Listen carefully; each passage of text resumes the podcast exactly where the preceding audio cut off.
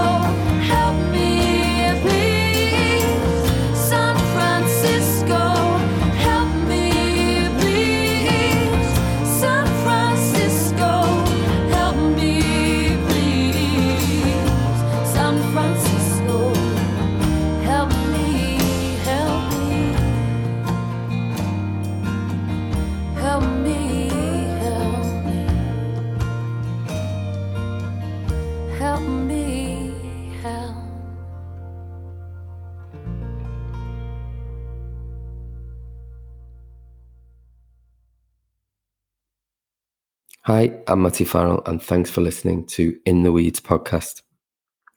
This is the second in the series of Humans of Bold Street Coffee, a focus on some of the wonderful guests that make the shop what it is today and epitomise the eclectic community of Bold Street itself. This week, I am joined by Carrie Ann Hayden, who you've just heard singing on the intro of the episode. Uh, didn't want to be talking over that. This is a great tune, deserved to be played in full. It's obviously a very talented musician. Um, Bold Street is very close to her heart if you listen to the lyrics carefully. Um, but she's also a forward thinking yoga practitioner and also an avid O flat white drinker. Throughout the episode, we look at the importance of gratitude, personal growth, evolution, and ways in which you can take an holistic way of thinking throughout these difficult times and beyond, and also look at Carrie Ann's musical influences. So the episode also features two songs uh, written by Carrie Ann. And the intro is San Francisco. And on the back end of the episode, there's a song called Not Tonight. So hope you enjoy this one, guys. Thanks for listening again.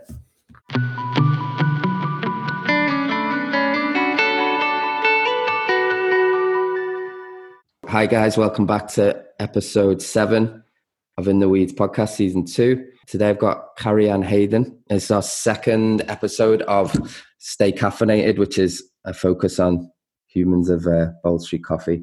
How are you today? Good, thanks. You? Very good. Thank you. Yeah. Well, thanks for coming on.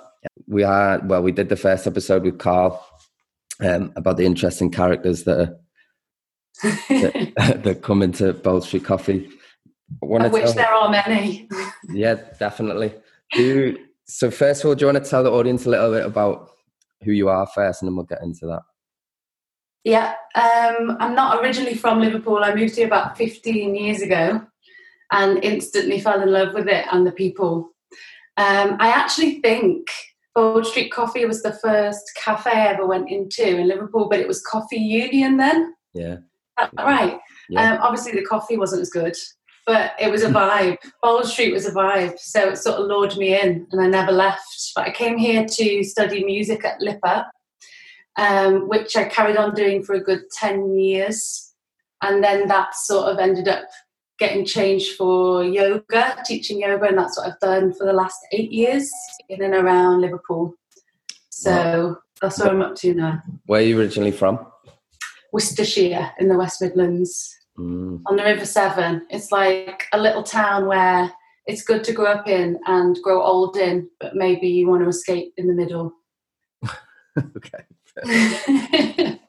In, you know, it, it, you know, in the, the window of Street Coffee, you know, the strip in the middle of the window. If you take that Yeah. strip off, the Coffee Union strip is still underneath it. Is it? yeah, yes. it is. Yeah, I, rem- I remember that. We used to go in there as well. So obviously, you've been going to the shop a long time.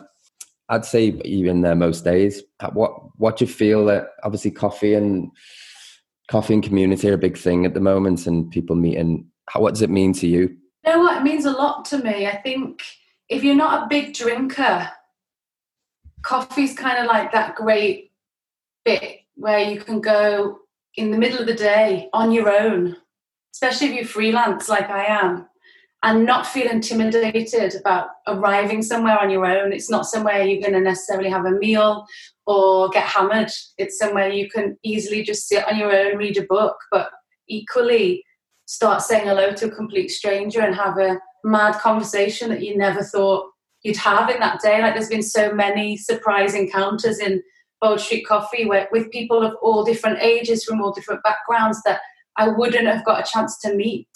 Because I think in society, the way it is now, we, we do tend to isolate ourselves a little bit or within our own family units. And so if you don't have family here, um, for me, that sense of community that can be formed in a place like Bold Street Coffee is, has really kept me going over the years because it can be quite lonely when you work for yourself. You go from, I'll go from working in an office in my house to being in a room full of people practicing yoga where I'm essentially just telling them what to do. So it's not an exchange as much, it's an exchange of energy, but it's not so much social on, on a balanced level. So for me, cafe culture in general has been has been really important in my life. And for so many other people that I meet as well that, you know, there's um amazing guy John Montgomery Yeah, who I think everyone knows if they've been to Bold Street Coffee. I just don't know how we would have met. And I've had some of the most amazing conversations with him. Mm. And I know for him, it's like a haven, especially at the moment in his Yeah. life. Um, and that makes me feel really enriched, actually, being able to connect with someone on that level. yeah. So it's massive. I think it's Yeah. massive. He's a cool guy. It- it- Yes. So 15 years you've been in Liverpool. Would you consider yourself an adopted Scouser? Oh, yeah, absolutely. yeah, definitely. From the second I got out of the car, um, I was lost. My um, the first time I came to uh, Liverpool was for an audition for LIPA. Okay. And at the time, my dad was doing author in school days. So he basically would go all over the UK and do writing workshops with kids.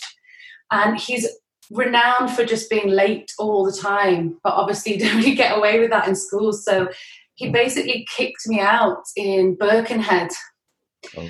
and flagged down a bus. This is the sort of shit my dad does on the reg.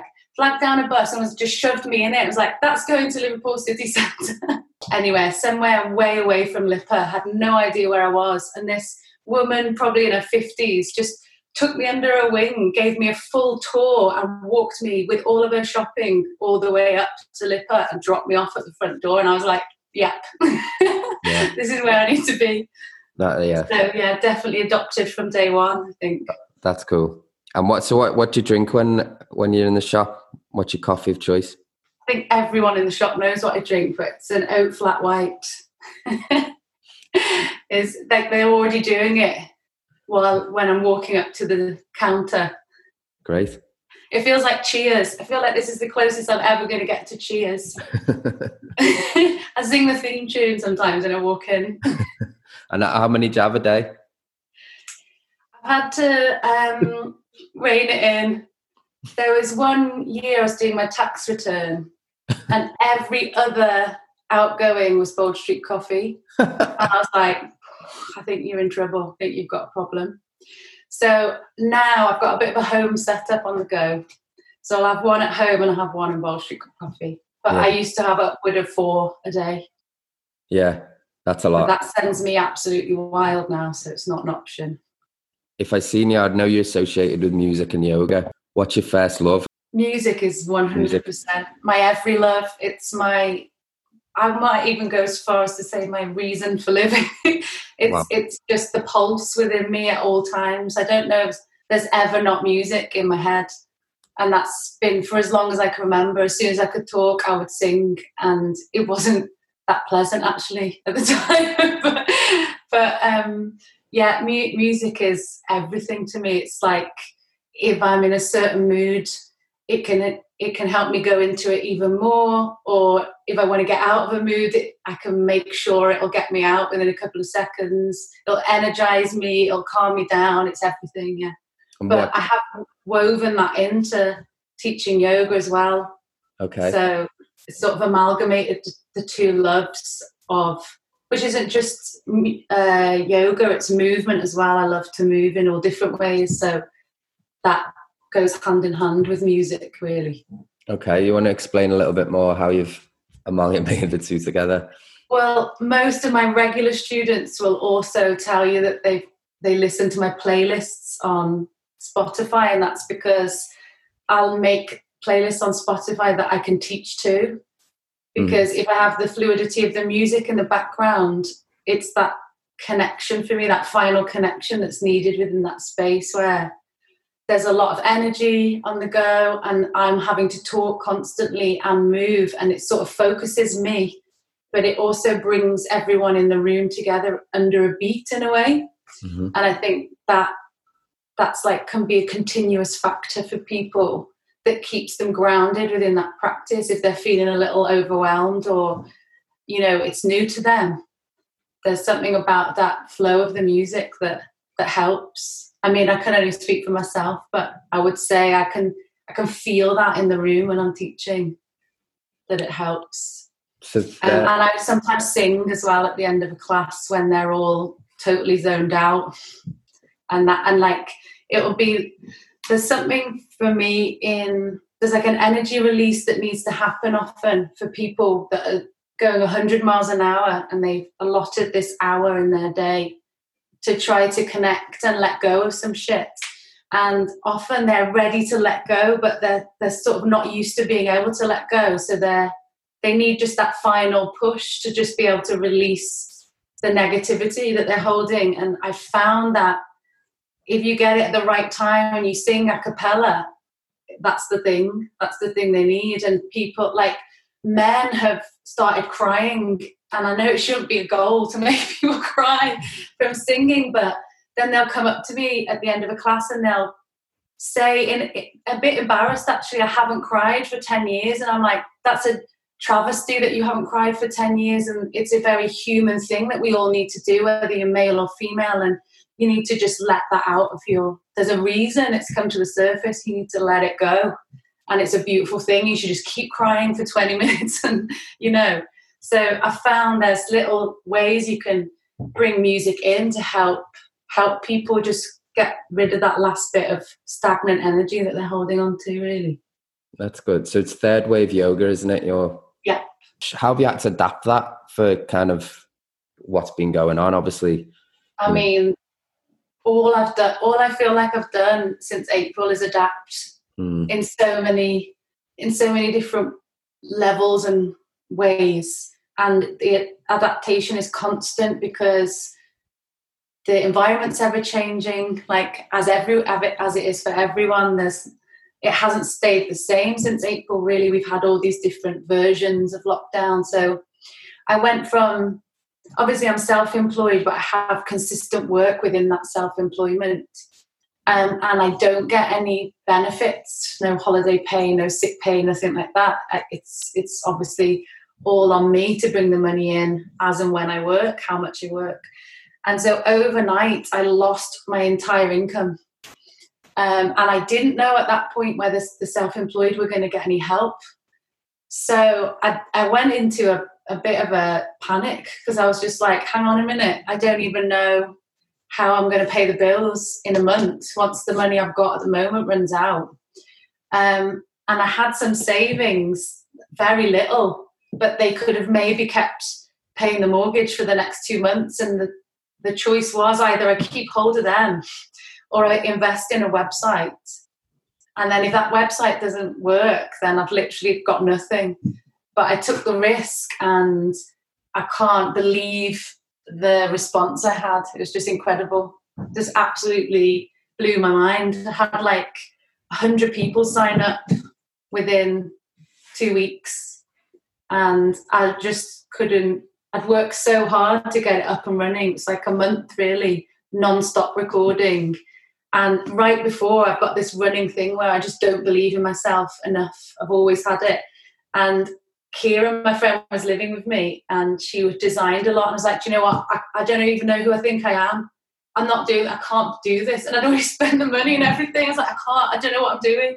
And she was like, You're mental. This is going on whether you want it to or not. And then the response was just incredible. So, yeah, I've just been so much gratitude for that crew that believed in me and signed up, really. Yeah, no, definitely. The website looks great, by the way. Thank um, you. I was having a look at some of um, the recipes on there yesterday. Are they are they are they ones that you've put up yourself?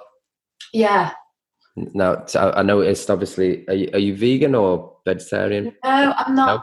I'm not anything. As far as I generally go for everything in moderation, mm-hmm. and I try to listen to my body. I do. I am. I was vegetarian for 11 years, from the age of nine um, to my early 20s, yeah. and I actually got very ill. Um, I think especially as a woman you go through a lot of changes through your life and if you if you're not getting the nutrients you need through those changes it really does affect you. Um, and so i'd know like i was really really run down. I was actually overweight. I had no energy. My mental health was low. And um, for me the key was actually introducing meat back into my diet but I know that's not for everyone and it's not actually necessary for everyone. So I do think it has to be an individual choice and none of us should judge anyone else for their individual choices. You know, it has to be um, it has to be right for your body. But the only thing I do try and do is source any meat I have responsibly and in moderation. I don't go all in on it. I think there's probably a balance that can be struck with that. But a lot of the food I do eat is vegan just because I don't I don't drink or eat dairy um, for moral reasons. I don't like the dairy industry. Um, and I very rarely eat wheat. That's just a personal choice.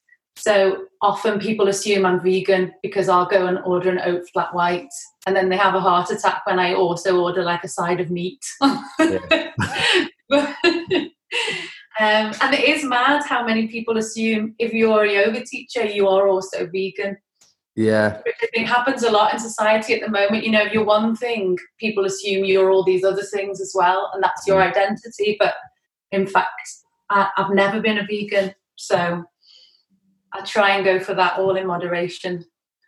No, I, I agree with you. There's, there needs to be yeah. a lot of understanding from both sides. I think I think there's a there's a lot of forcefulness about that you know, veganism and things like that, where really, you know, like you say, it's not going to change if people want to eat meat. If people, I think people should respect that as well. But obviously, you need to think responsibly along those lines as well.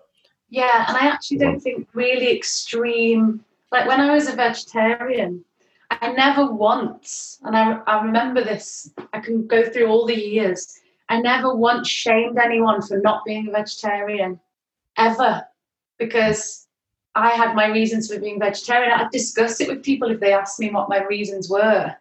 But I don't think it helps in anything, not just veganism, but anything where you're very extreme and rigid and you tell people they should be too, because then you're telling people what to do. And normally that's going to be someone's going to respond with a kickback Whereas if you can say, oh, maybe you could try just eating less, it might you might feel better. That's like a negotiation and something and also easier to achieve. You know, if you love meat but you wanna you're worried about a lot of meat consumption, a middle ground is probably something more achievable to aim for to start with and then see how you feel. Yeah. But that like extreme push, I think, is is a, is a problem throughout society on lots of topics. Yeah. To be honest. No, yeah, definitely. Are you think? uh, What about making some of these online and doing a bit of uh, chefing online? that was I think that was like my first ambition to have a you know those shows. I don't know if there's so many of them anymore. I don't really watch TV, but there's someone who were aimed at all different ages, and someone would make a cake on telly and Oh, they yeah. talk you through what they're doing. Me and my friends used to reenact that and pretend we were doing these shows. so I think it was probably my first ambition to do that. But I'm a bull in a china shop Oh, yeah. in the kitchen. I'm not sure anyone wants to see that one. No. I think it'd just be erratic. But um, we thought me, my friend um, Gabriella, run retreats abroad, Right. and um, we've got quite a similar uh, vibe with how we put recipes together, and it's very much done on taste and feel, and we very rarely follow a recipe book. Um, and as a result, the people that come on a retreat r- routinely asked us if we'd do, if we'd actually do a book together. okay. Um, but it's quite, we find it quite difficult because we very rarely measure anything. So it's, so it's about, it's sort of that thing of we'd have to sit down and really think about the amounts of things we put in stuff um, and then transfer it, which is why there's actually not that many recipes on my um, website at the moment. I'm working on it, but because each time I have to be like, okay, well, how many how many grams did I use? Because I've got Yeah. no idea. Um, but yeah, that's another love of mine. mind cooking. It's one of those. I go into quite a meditative state while I'm making food. Obviously, the lockdowns and restrictions are causing a lot of issues to people's sort of mental aware, mental state, mental awareness, and I find that, like you said before, there seems to be a lack of understanding for a lot of people uh, what they're going through. Where do you stand on on kind of moving forward? Obviously, more of a holistic way of thinking. Yeah, I think it's it's quite difficult to um, to sort of plan how you move forward because no one really knows what the future holds at this point. And I think that unknown is causing a lot of unrest. And it's also causing a, la- a complete lack of control, which we're not actually used to, especially not in Western culture. We're not used to not being in control of our lives. And so that in itself causes um, a lot of unrest internally and externally. Um, and I think the hardest thing at the moment, the hardest challenge is we don't really know what's going to happen. And so, usually, what we do, what humans do in crisis, is you think in timelines of when things get easier, but nobody actually knows. And I think that's why now more than ever, people are struggling um, with mental health because they're going through all of that and in a lot of cases they're isolated from the people they love. And also they can't distract themselves. And a thing i'm very aware of and try to avoid myself i'm not always successful at it but um, our society our western culture is really set up for li- still for living for the weekend and living to escape for it's it's focused a lot on escapism so when we can't escape, which we can't right now, we have to go in and actually look at our lives and look at our mental health and look at what's going on within us. And most people have avoided doing that their whole life. So it's massive. But actually, it has potential, I think, for real growth and evolution because we should be doing that. We should be encouraged to do that more. Um, I think, especially men, are never encouraged to do it ever. They're told to like man up and all those other detrimental sayings like "don't cry like a girl" and all that stuff. And um, although women obviously have it very hard for lots of reasons, they are at least encouraged to emote. And I don't think men are. And so I think we're faced right now with this for the first time, really, possibly ever, where everybody is having to look inward and look at their life and say, okay, am I actually all right within myself without those external factors? Which is going to go both ways. So it could be a process of evolution, or it can, it can, it could end up being very detrimental to people because they've just not had to do it before. So I don't want to sound like I'm out of hope for this, as I'm not, but I do think community now, whether we can physically be together or not, is essential mm-hmm. because we can't actually influence at this point in time what is happening in the greater world. No one really knows what's going on, how this COVID came about. And obviously, there's a lot of theories out there at the moment, but no one really knows what's going on. We've we've only got a very small um, bowl of facts and science to go off at this point in time.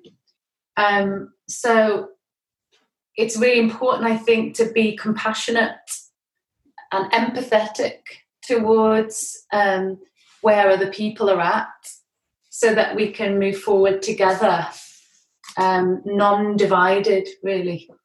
Mm.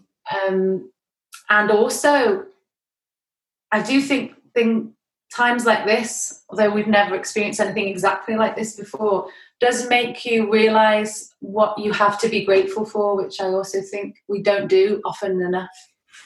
No. One of my um, one of my practices is to once a day sit and list at least 10 things in my life that I'm grateful for. And it seems really basic, but it does actually have a massive impact on your day. If you just go hang on a minute these are the things i have in my life rather than what we tend to do which is what you don't have in your life. Oh my god i haven't done this. I'm not i'm not achieving. I'm not good enough. I don't have a partner. I haven't had kids yet. All those things but actually there's so much to be grateful for and life is a gift and sometimes we forget that no that is true do you, how do you feel that yoga can help with those matters? Yoga for me helped to ground me no matter what was going on. Because I actually came to yoga when um, I was still in the music industry. And the music industry, for me, having to be involved in the industry rather than just the creative side, was very detrimental to my mental health. I don't think I was um, prepared for how much of myself I'd have to give in order to achieve within that industry. Um, so I was constantly in, t- in a turmoil. And I started going to yoga like it started off one class every couple of days. And then at one point I was going three times a day because that was my escapism, I guess. That's what I was doing. Um, but what it helped me to do was get a better understanding of what was going on within me and find a way to balance within that, to find balance and peace to a certain extent. And that doesn't, like, you could go off on the spiritual tangent and say it's to do with that, and it might well be. But for me, it was very physical. It was connecting my body and my mind and breath as one entity instead of seeing them as separate or experiencing them separately. Mm-hmm. It, I didn't realize how shallow I breathed every day and um, how unconnected those three things were actually. And as soon as they started connecting, then you feel it and you want to you want it to connect more. And so it becomes this thing where you just keep going back because it feels so good to to feel that balance, which some some of us have never felt before, I guess. Do you meditate separately or do you use yoga as that chance to do that? Yeah, I don't meditate. I'm really bad at um, sitting still, actually. So my meditation is movement and music. Actually, I meditate yeah. through music. Um, often, if I get to the point where I feel emotional turmoil, my reaction to that is often to just sit down and write a song. So that that's for, I've got sort of outlet, different outlets for that.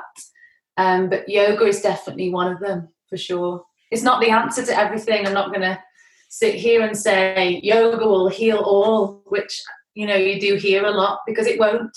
But it's definitely a great foundation and has been a consistent foundation for me for I don't know eight eight years now. Wow, that's good. I think I, I, I agree with you personally. I always find yoga very difficult. Um, in the flexibility wise, I, I, I used to do it. I'd, I've switched to Pilates now because I don't. Yeah. I pref- it just it just helps me stabilize more. But I, I've always I get tight very very quickly.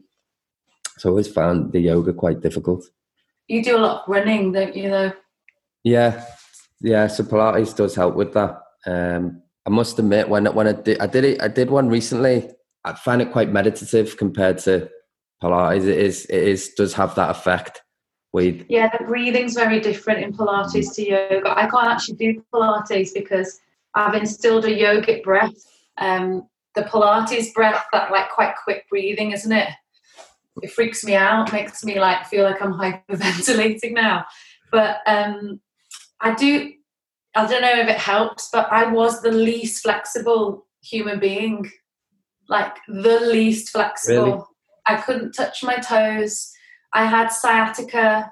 I routinely became like completely immovable in the gym and had to go from the gym to an osteopath. right. Like I used to just run 5k every day and everything was cardio and impactful. And um, I hated yoga so much. It made me so angry. Like I was like, oh, I can't do this. I just I'm really annoyed, and everyone else looks so elegant. And um, actually, somebody said to me, I think at the time, you know, it makes you angry because you need it. You you resi- it's resistance against what you need, and um, actually, I think you give it about two weeks and you start to see a difference. Like even with the most tight people I see, if they if they repeatedly put put the effort in for a couple of weeks, that they start to feel enough of a difference to make them want to carry on.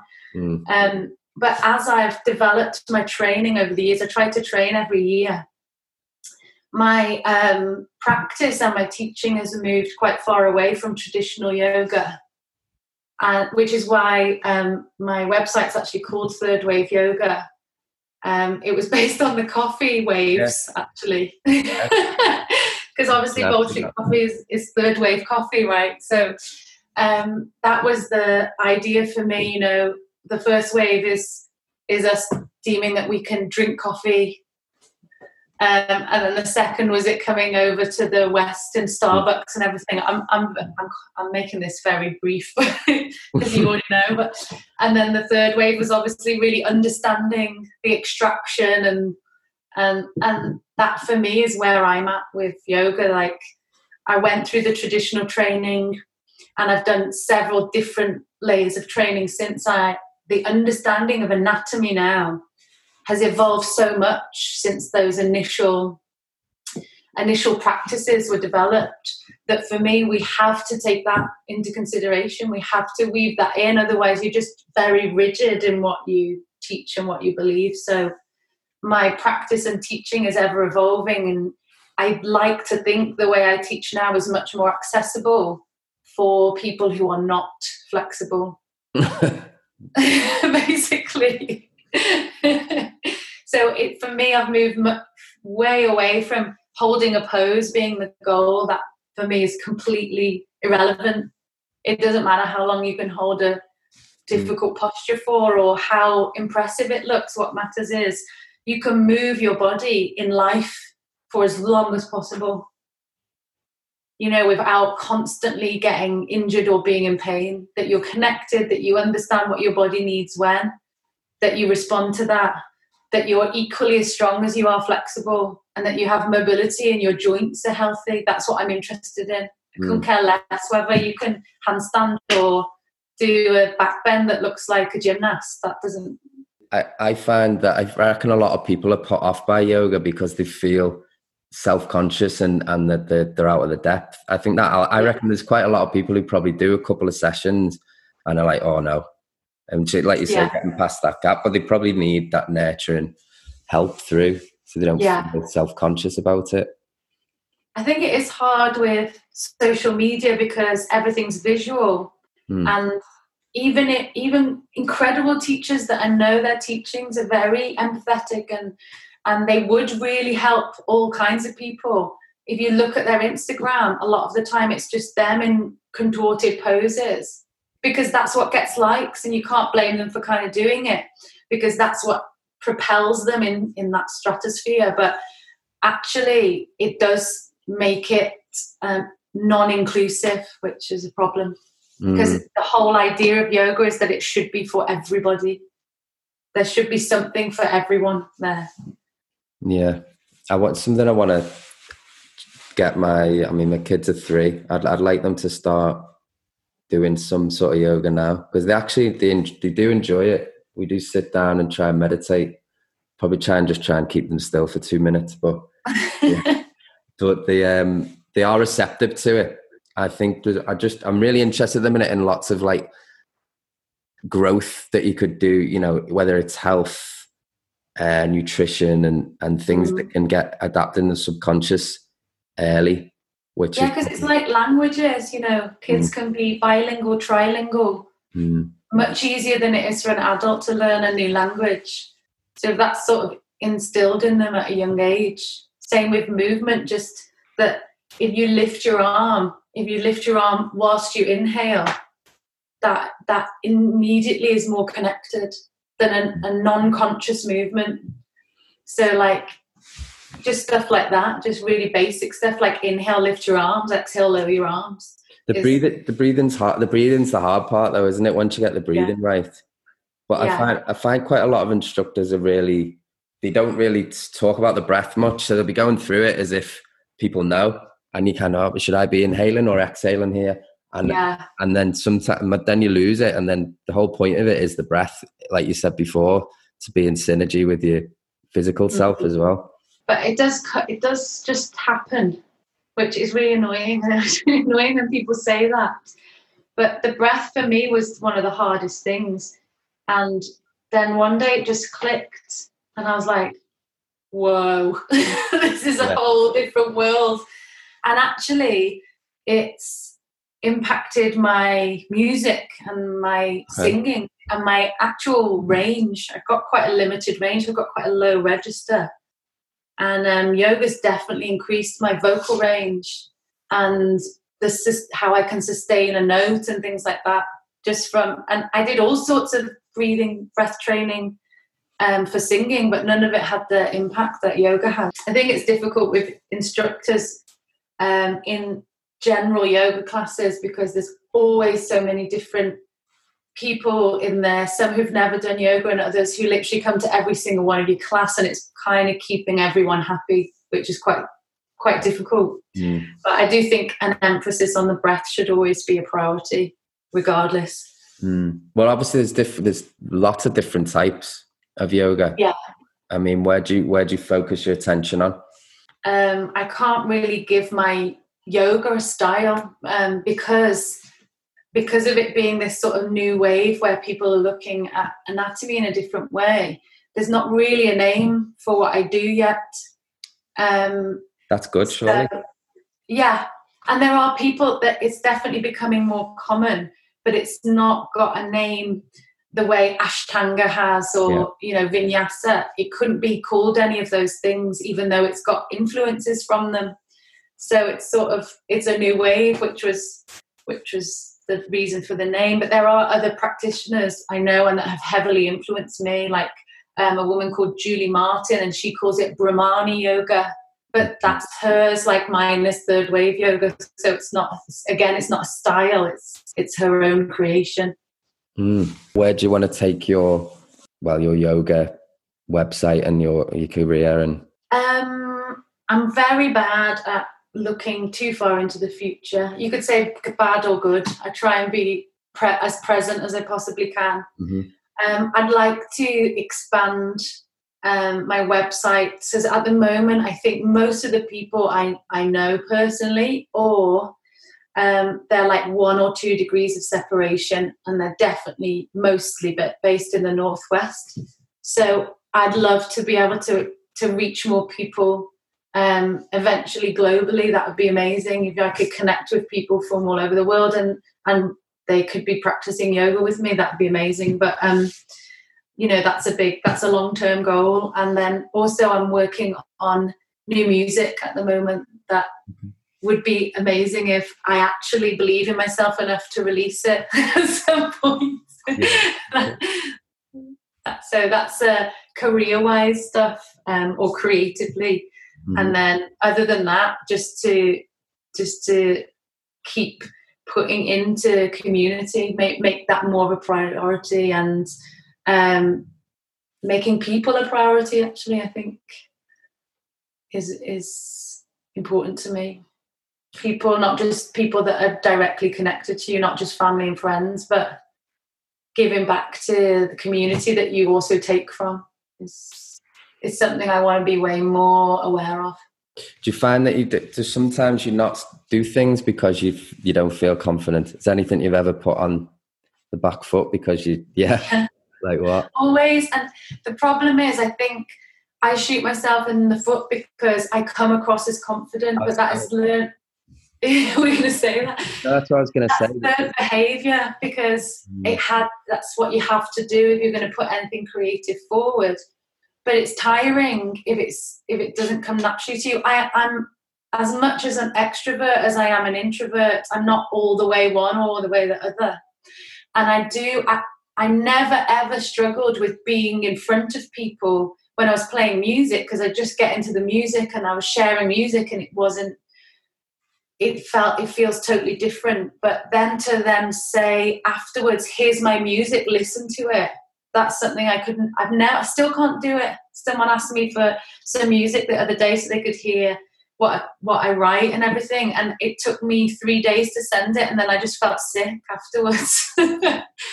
And i think i mean i think a lot of that is ego based and it's fear of rejection i guess. It's that thing we all have. Um, but I actually made a new friend recently, and we get on really well because we're both very straight talking, like very honest.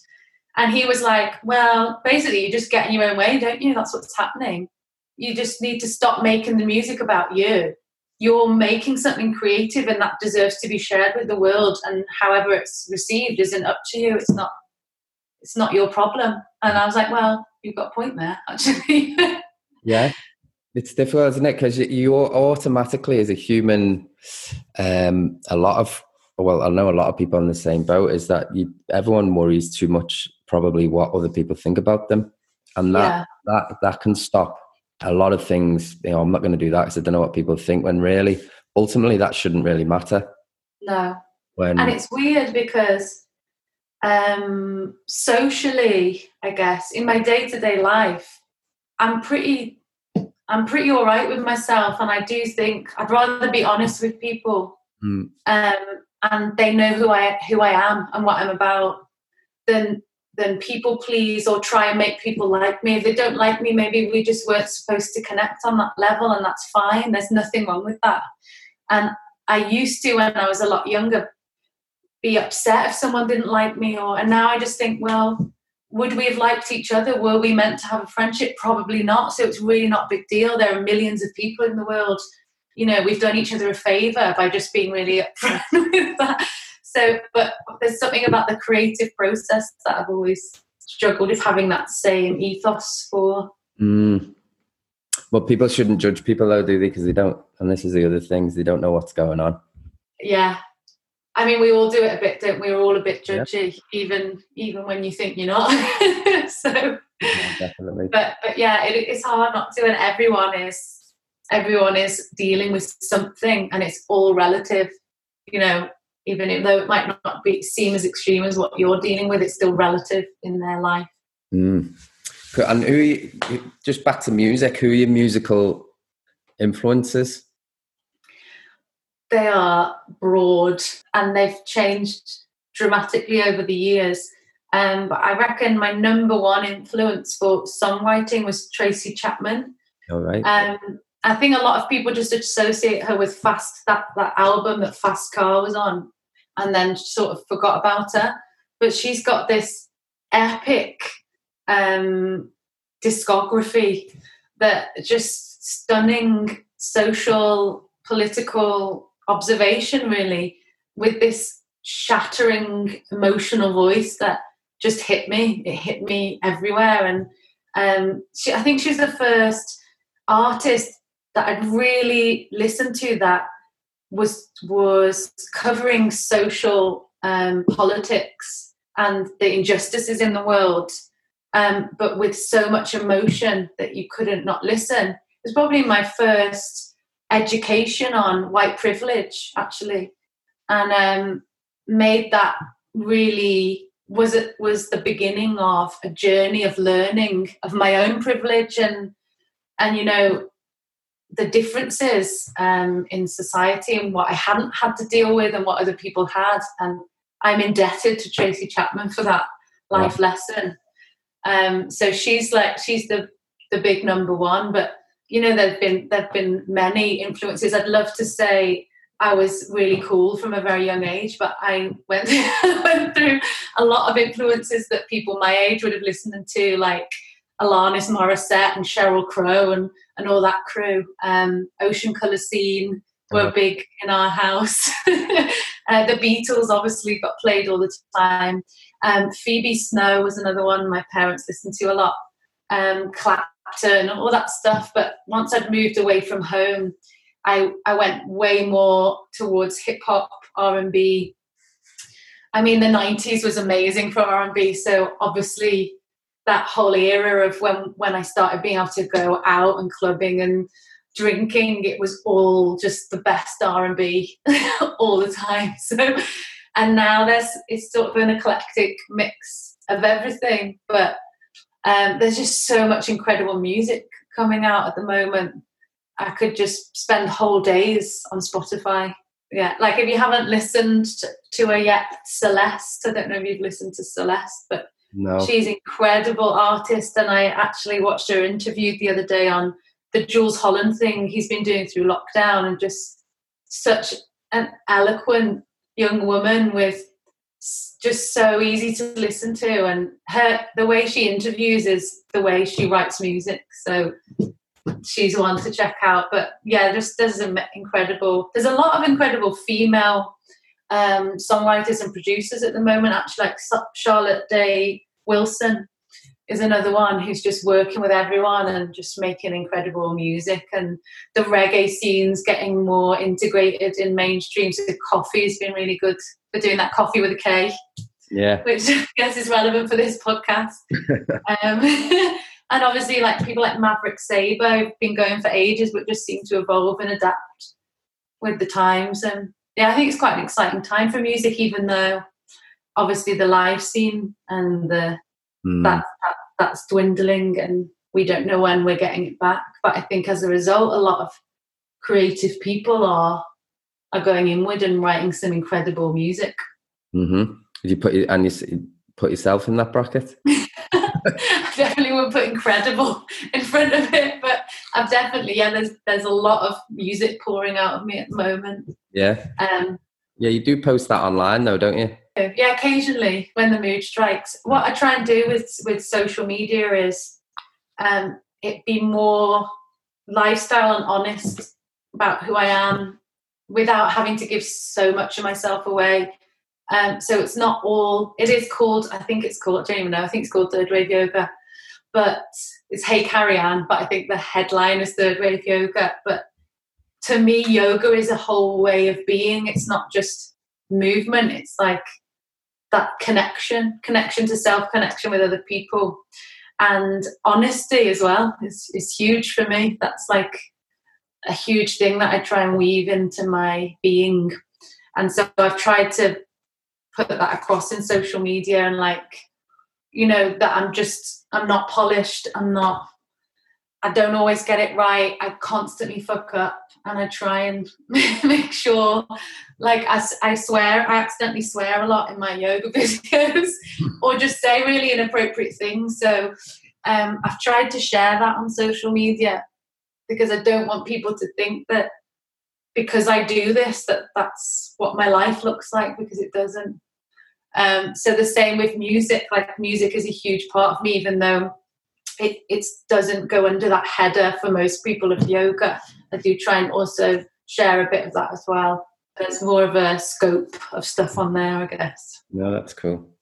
I'm glad you like Ocean Colour Scene. Um, you know, I went to um, Glastonbury years and years and years ago. I couldn't even tell you the year, but it was when Ocean Colour Scene on a lineup wouldn't have been unusual. And um, the lead singer and one other member in the band was doing a, an acoustic set, and none of my friends were asked.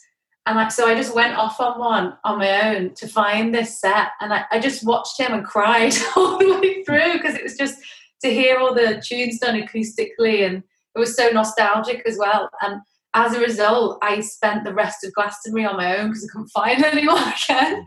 But it was totally worth it. I was like, I don't even care. it was worth it. It's a, it's a great band. I ju- just interesting that it triggers emotions. It just took me back to uh, getting taken to school. I used to listen to Ocean Colour Scene just back to back to um, tracks like Debris Road and stuff like yeah. that. Yeah, it's, it's mad. But yeah, right. they had such a great balance of lyrically they were great, which is always really important to me. But the riffs they used to get in there and the like the loops um, of of just memorable music that you, I could still just reel off now, you know. And then you know you'd start doing it in a room full of people, and half those people, if they're over the age of thirty, would also yeah. join in. Yeah. but there was that. I think around that time I was heavily into zero seven as well, and they were like so different, but a lot. I know a lot of people that would have been into both of those those bands, and they sort of spanned the same amount of years. Um, and they're some of the best gigs I've ever, best live shows I've ever seen. Were were also zero seven around that time. Cool. It's that same nostalgic feel, I think. For this, it's getting a bit like Desert Island Discs. just going back a little bit on um, what would, what advice would you give how they can maybe help themselves in, in a difficult period difficult one, isn't it? But mm. um, what I would say is be kind to yourself. And I'm saying this to myself as well.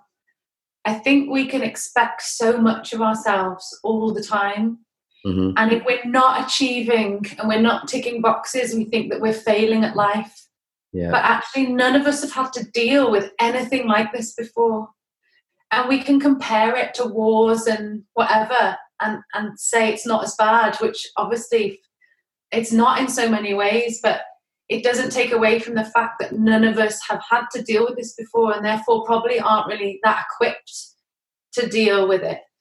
Um, and so i think it's really important to nourish yourself every day and remember that you are dealing with something that you've never had to deal with before and you don't necessarily know how your body and mind are going to react and as a result, you may be seeing parts of your personality come up to the surface that you haven't seen before, or like you're getting more frustrated than you normally would, your patience is is low. And then I think I know that when I'm like that, I, I can beat myself up about it. And that's not going to help anything or anyone around you. So my personal advice is when you're feeling exhausted or like overwhelmed, actually just let yourself feel overwhelmed. Sit with it.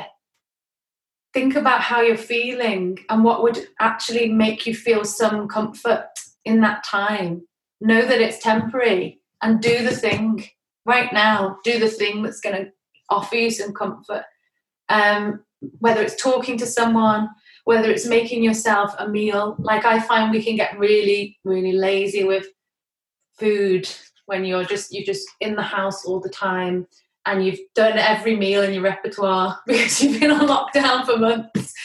Um, but the difference in how it's going to make you feel if you actually make yourself a nutrition nutritious meal yourself or yourself and your family or do that together and sit down together and still keep things certain things consistent that's really going to nourish you in more ways than just you know what you're what you're eating. It's going to nourish your brain and your whole being. So I think it's really important that we don't always associate being kind to ourselves with being lazy or being um, overindulgent because that's not the case. Like sometimes it's the case, but right now I think it's really important that that we're kind to ourselves and each other. This, is a, this is an anomaly mm. what we're dealing with. It's very easy to be hard on yourself, isn't it? And then mm. then actually self reflecting on it um, can be difficult. Where you should yeah. maybe accept it. I mean, if you go and talk to people about it or you do any therapy, that's one of the first things that they will tell you. I think also being kind uh, to each other and patient with each other and maybe a bit more tolerant because everybody's reacting in, mm. in hmm. different ways and um, it is a it is a need for control and you know again i say that same thing to myself it's very easy to be like that person's literally lost the plot but you know you've got to ask why they've lost the plot and what in what ways are they not being supported because we're all really good at looking at our own situation um, and only seeing our own situation because we can't physically be in be and feel someone else's situation but we can at least try to understand it a little better and what their triggers might be and why um, they're responding to this the way they are um, and it's not always easy uh, so I think just a bit of understanding for self, a bit more understanding for self and others is what we could all all be doing, myself included. How can people get in touch with you regarding yoga or music or anything to do with your business? The best way to actually get hold of me is on Instagram. Um, I'm not good at juggling many social media platforms, so I generally put my energies into Instagram. Um, and it's Hey Carrie Ann, spelled Hey as in H E Y, not as in Hay that horses eat, and um, Carrie Ann with a double R and a double N, C A double R I A double N E. Um, that's my Instagram tag, and that is for everything really. There is a music Instagram, but I haven't really put anything on it yet, so I'll I'll talk about that on my main Instagram page when there's anything worth listening to on there. Um, and then the website is www.thirdwaveyoga.com and it's a subscription based website so it's $14.99 a month for all you can eat yoga essentially. Wow that's good. Yeah so it's pre-recorded and each class is is sort of taps into different areas that you might want to go into. So say you've got super tight hips and you want something that focuses on that there's a whole section of classes that deal with hips even though generally most do anyway but you know anything that goes more into that and same with core and like thighs and hamstrings things like that. So you can use it that way or you can just do any any flow when you feel like it and see what you get. Great. Well thanks again for coming on and hopefully lots of people will check that out. Yeah that'd be nice. Go all go and do yoga and the lockdown will be well better. There you go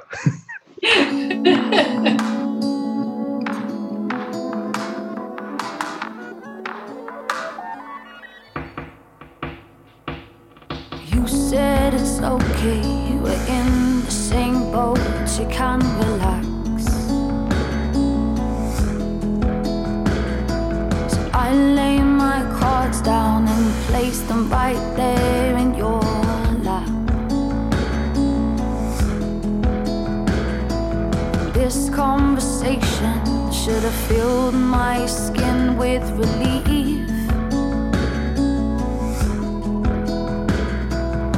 I'm laid open with a feeling I don't want to leave.